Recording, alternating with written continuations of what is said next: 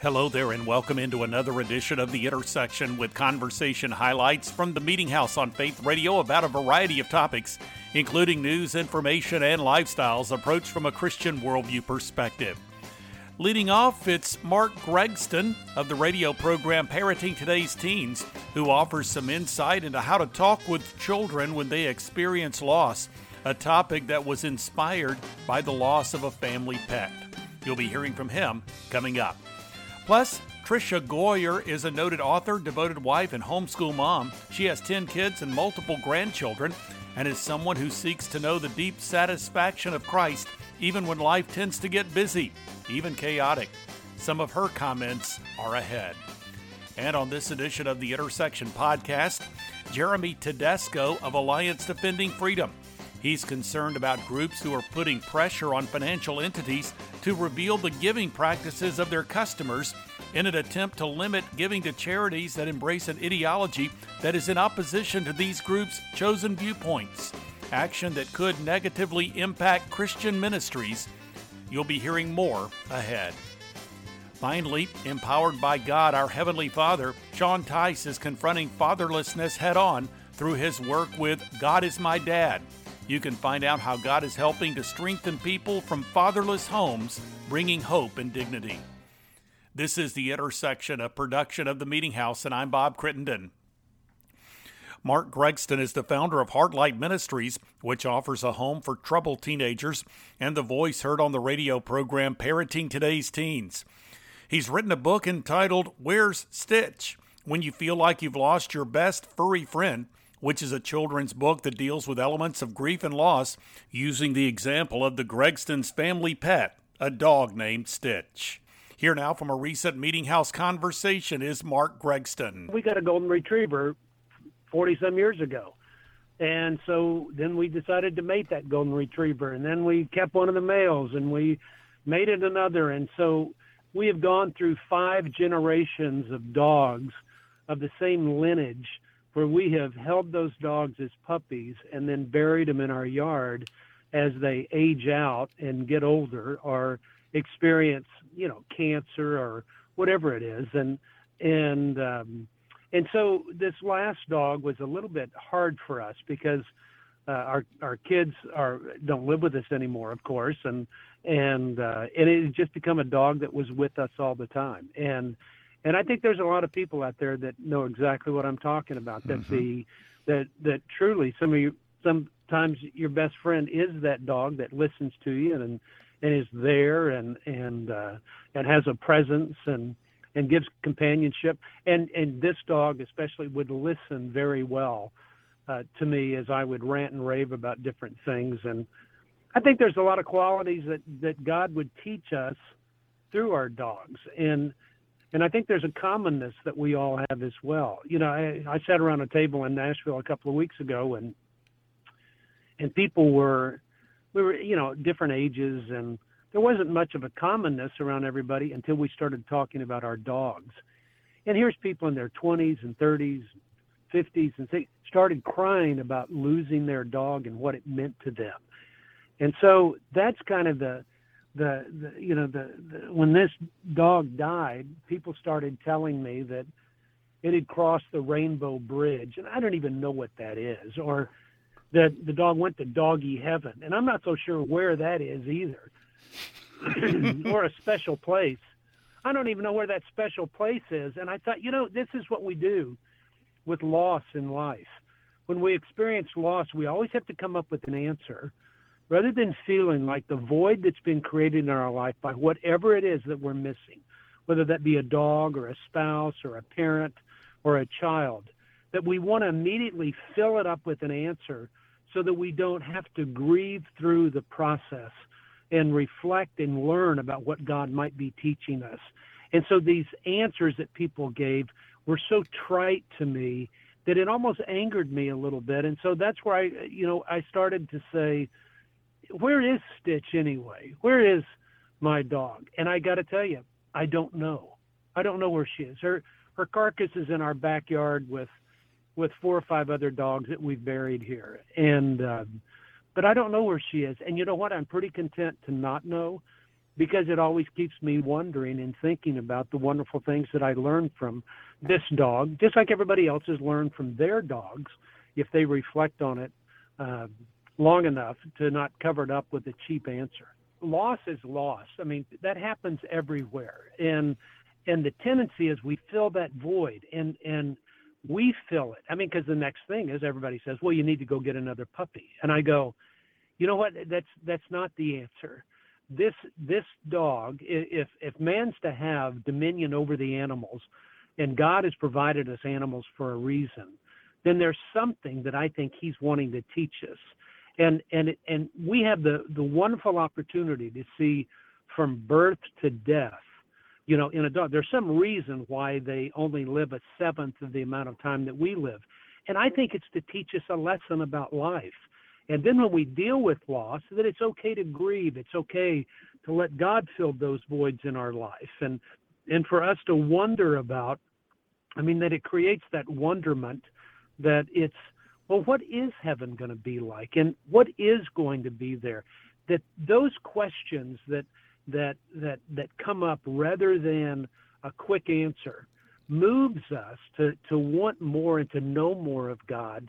And and I think that's what our dogs and cats and animals are trying to teach us that we have the opportunity to see life in another light so that we can learn more about our life through it as well. And I say that all in a children's book, mm. which is which was just kind of amazing. The the whole idea was let's get people talking about the death of their dog. Let's let's I mean a, a young kid that's eight years old is not going to understand the abstract thought of a dog in heaven. I mean it's but we can we can say that it's okay to not know everything, that we don't have to know everything. Mark Gregston here on the intersection.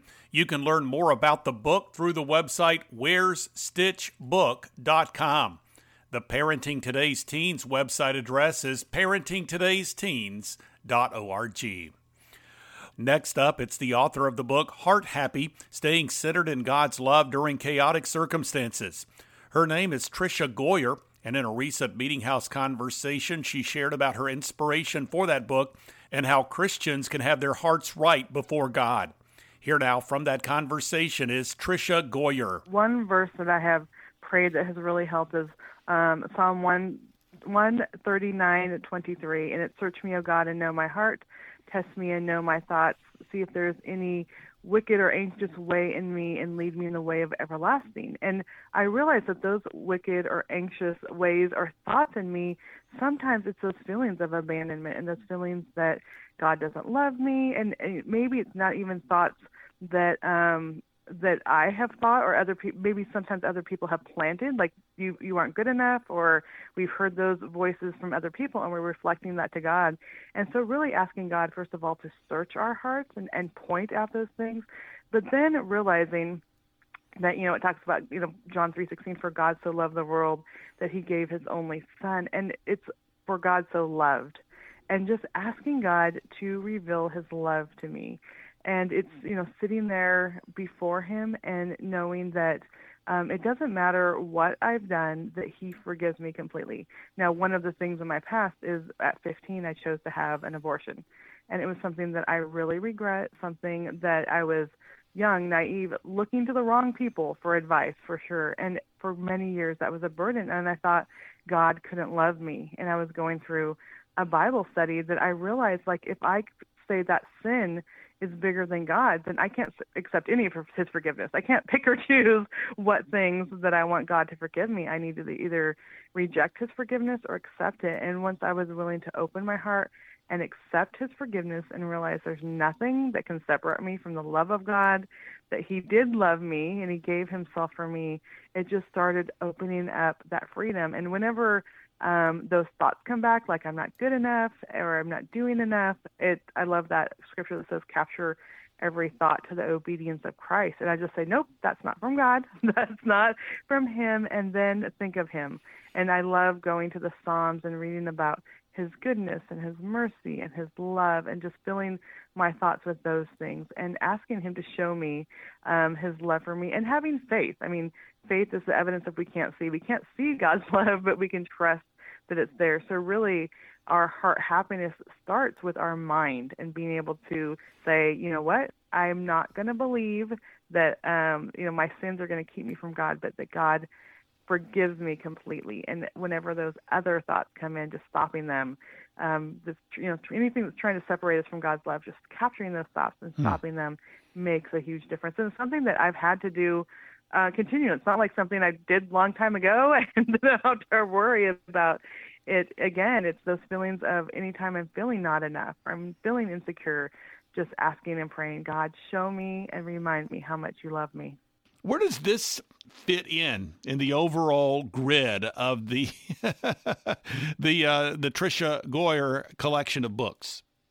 Oh, I love that. That's such a good question because I think so many times I'm presenting, you know, I'm talking at homeschool conferences, I'm talking at women's conferences, and, you know, when I'm talking about calming kids, calming angry kids, which I do, or grumble free year, you know, those are more outward, like, these are things that are going to help you in your everyday life, and we're going to help your family not to grumble. And so, really, heart happy is almost if you're sitting with me during my quiet time as I'm exploring these things, as I'm asking questions, as I'm digging into God's Word. In fact, one of my very best friends, um, she ended up getting, I had her read an early, you know, before it was in print, an early version of the book.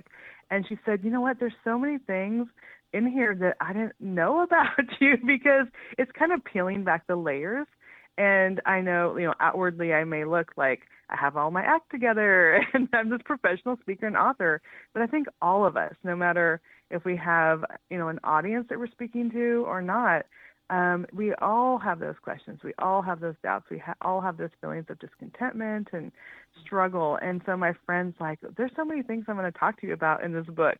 Um, and she, like I talk to her multiple times a week. She's one of my best friends, but it really is peeling back the layers and sitting down and saying, okay, I know it looks like I have all my act together out there, but these are the things I'm struggling with. And just knowing, in fact, the feedback that I've gotten from early readers on my launch team, which they were able to read a PDF copy even before it released. So many people are saying things like, I never realized I can truly depend on God's love, or I never realized how much God loves me, or I thought I was the only one struggling with these feelings of uncertainty, or hmm.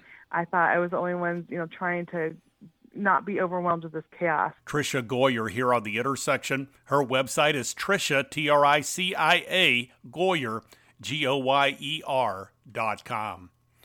This is the Intersection Podcast, a weekly production of the Meeting House. You can find out more by going to meetinghouseonline.info or by accessing the programming section at faithradio.org.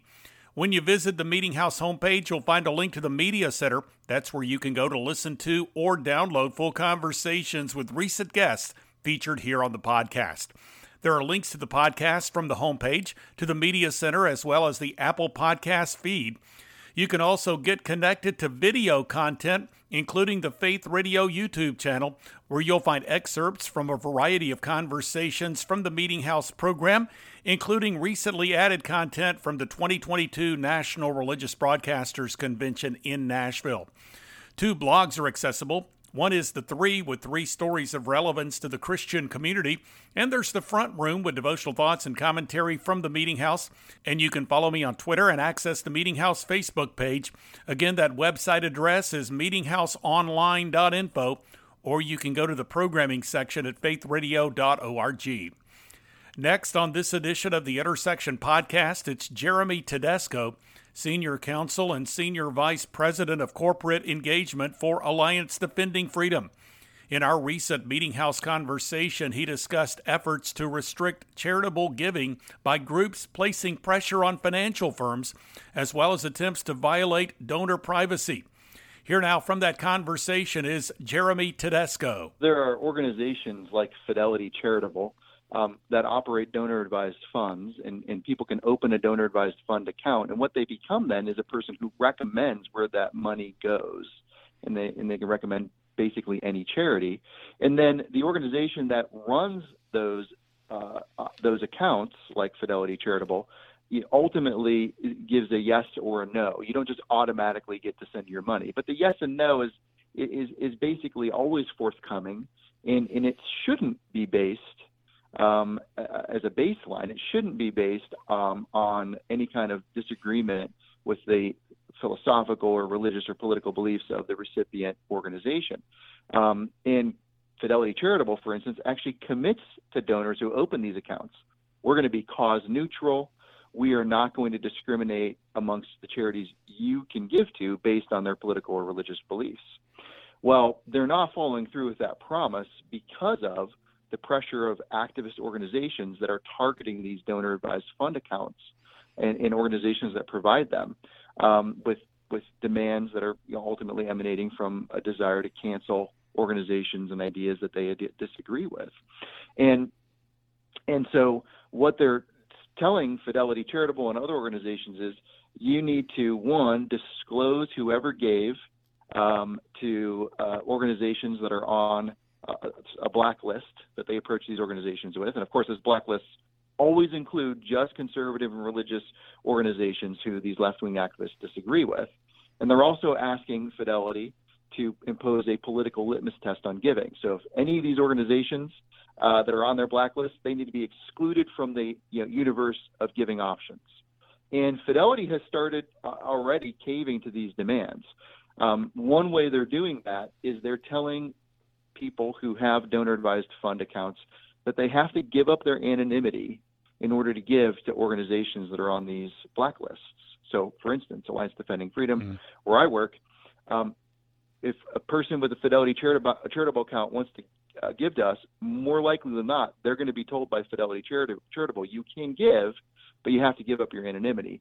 That is a serious deterrent on giving because one of the main reasons people want a donor advised fund is because it provides them anonymity in giving. And like we talked about in the very beginning of this, that is one of the most important freedoms protected by the First Amendment.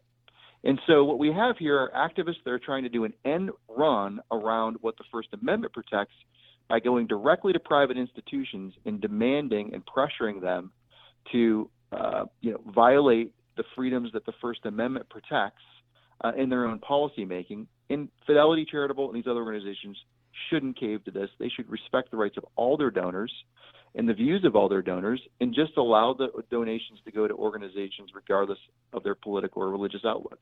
What are these companies that are being pressured necessarily afraid of? I think they're afraid of being drugged through a public relations battle for a long period of time. And you know, the reality is, uh, a lot of the activists on you know in, in the public square um, especially the left wing activists, are very effective at these kinds of ongoing public relations campaigns to try to, you know, sully the image of organizations that are their targets. And so I, I don't think that's the right thing for these corporations to do. But that's why also I think it's so important for Fidelity to hear from people like us who don't want either our own or our our friends and people who believe the things we believe to be shut out from these giving opportunities. And so people can go to freedomtogive.org. It's a new website that's it's launched about a week ago, freedomtogive.org, and they can send a message to Fidelity. They can interact with a few other things on that website, learn more about this issue. Uh, but it's really important that this is not a one-way conversation with Fidelity Charitable and these other organizations. They need to hear from people who believe in the freedom of everybody to give uh, to the charities uh, they believe in, regardless of the religious or political, you know, viewpoint of that charity. Um, and uh, you know, we need to hold Fidelity Charitable accountable to their promises that are going to be cause neutral when it comes to who people can give to. Jeremy Tedesco here on the intersection. You can learn more by going to the website freedomtogive.org. Finally, on this edition of the Intersection podcast, it's Sean Tice the founder and president of Life Factors Fatherless Ministries. He shared about his ministry to those without fathers and highlighted the God is My Dad initiative to offer resources to families without fathers. Here now from that conversation is Sean Tice. I'd say it's our number one social issue in our country. Uh, we're seeing so many different things come from it. You know, fatherless children are at a dramatically greater risk of drug and alcohol abuse, mental illness, suicide, poor education performance, teen pregnancy, criminality, um, so many things come from it. You know, even you heard probably me just say mental illness. You know, a lot of times we medicate a child when sometimes they don't even need it. And you know, sometimes they do. Sometimes there's a chemical imbalance, and they need that medication. Sometimes kids just need some love, somebody to tell them, "Hey, I believe in you. I care about you. I'm here for you." But when they don't have that, you know, they a lot of times they'll cope with that drug and alcohol addiction. They'll try to cope with that. Um, they'll try to cope with pornography, and they'll try to. I mean, so many different things. So you're seeing crime in your in your neighborhoods. You know, 85% of youth in prisons grew up in fatherless homes. 80% of rapists motivated with displaced anger come from fatherless homes. It was said that of the 27 deadliest mass shootings, 26 of them were fatherless. And so, I mean, there's so much stuff's coming from this. You know, even for the abortion issue, you know, they, they say that um, 71% of pregnant teenage girls come from fatherless homes. And then if people try to tell me sometimes as we did our ministry, they would say, well, this is a certain, you know, certain economic background or a certain race you know, it's it's everywhere. It doesn't matter which sides of the train tracks you're on. It's everywhere. You know, there's a study that says a white teenage girl from an advantaged background is five times more likely to become a teen mother if she grows up in a single mother household than if she grows up in a household with both biological parents that dad just matters in a kid's life to either tell them teach them how to respect themselves for for a boy how to be a respectable person in society how to respect a lady how to respect themselves or for a girl to feel that worth to feel that value to have that security that a dad provides and when they don't have that their life is off balance you know a lot of times we'll tell people that you know, a child, whenever they have a, a godly mom and dad in their life, their life is in balance. It's like a scale. But when they, whenever they don't have that mom or dad, their life's off balance, and that scale's off balance. But we as Christians can bring bring you know mentoring into their life. We can bring God into their life, and it helps them realize that there's a different path, there's a different hope that they can have um, in their life. And so that's that's some of the things that, that are affecting these kids. Well, you wrote a book, as you mentioned, called The Fatherless Journey for Guys. There's also a companion, as I understand it, The Fatherless Journey for Girls. You did the Single Mom Journey devotional book. You've also written some children's books, and I understand there's even a devotional that you have have written that is called God is my dad that uh, that takes people through some of the different principles with respect to fatherlessness. So as you're able to to minister to people that are in that situation what would you say are some basic principles to direct and encourage people as they are walking through this journey a similar journey to what you had the journey of being without a father? Well i would tell them you know really for for the parents, I would tell them to have like for the single mom or the grandparent raising grandkids, I would tell them center your home on God. You know, have have God in the center of your home. Make God the center of the your whole. When I say that, I'm talking in, in your music, in the stuff you watch, in the things you talk about, in in having devotions with your kids and getting them devotionals, having devotions with them. You know, just being involved in their life on a, in a spiritual way where they can experience experience God. Um, I would just say that that would be the way to do it. Now, if you're a fatherless individual, you know, cling to God and don't look at God like you would your earthly dad if he's walked away. Um, I was just talking to a girl the other day. We were at a Christian school speaking, and this young girl said that her dad died, and she just was really um, struggling with that. And she said she struggled with anger towards towards God because her dad passed away, and she was mad at God for it. And that's what happens a lot of times whenever you're a, a young child's dad passes away, they may get bitter at God uh, because of that. They just don't understand, you know, the whole situation. Well, you know, I told her, I said, you, you don't look at God like that. God allowed it to happen for a reason, but use it for God. You know, I don't know why my dad left. I don't know why my why God allowed my dad to leave, to walk away like he did. But you got to look at it with a different perspective. What can God do with my life? How can God use my story? You know, we look at Joseph Joseph in the Bible, he went through so much so much stuff, so many trials, so many struggles that he had. But he looked at it with a heavenly perspective. He looked at it with the perspective of, okay, God allowed me to be thrown into slavery in this situation. God allowed me to be lied about and now thrown into prison. God allowed me to go through these things. He didn't know the whole outcome of what was going to happen, but he knew God was going to use him mightily in life. And that's the same thing with us. Sean here on The Intersection. You can learn more at lifefactors.org or godismydad.com. Well, we are nearing the end of this week's edition of the Intersection Podcast, a weekly production of the Meeting House. You can learn more through meetinghouseonline.info or by going to the programming section at faithradio.org. Through the Meeting House homepage, you'll find a link to the Media Center where you can go to listen to or download full conversations with recent guests featured here on The Intersection. You can also find links to The Intersection in the Media Center as well as the Apple Podcast feed. You can also access video content Plus, two blogs are accessible. One is The Three, with three stories of relevance to the Christian community. There's also The Front Room, with devotional thoughts and commentary from the Meeting House. And you can follow me on Twitter and access the Meeting House Facebook page. Content from the Meeting House can also be found through the Faith Radio app and a variety of podcast platforms, including Amazon Music, Apple Podcast, Spotify, TuneIn, and more. The Meeting House homepage again is meetinghouseonline.info. Thanks for joining me for this edition of the Intersection Podcast. I'm Bob Crittenden.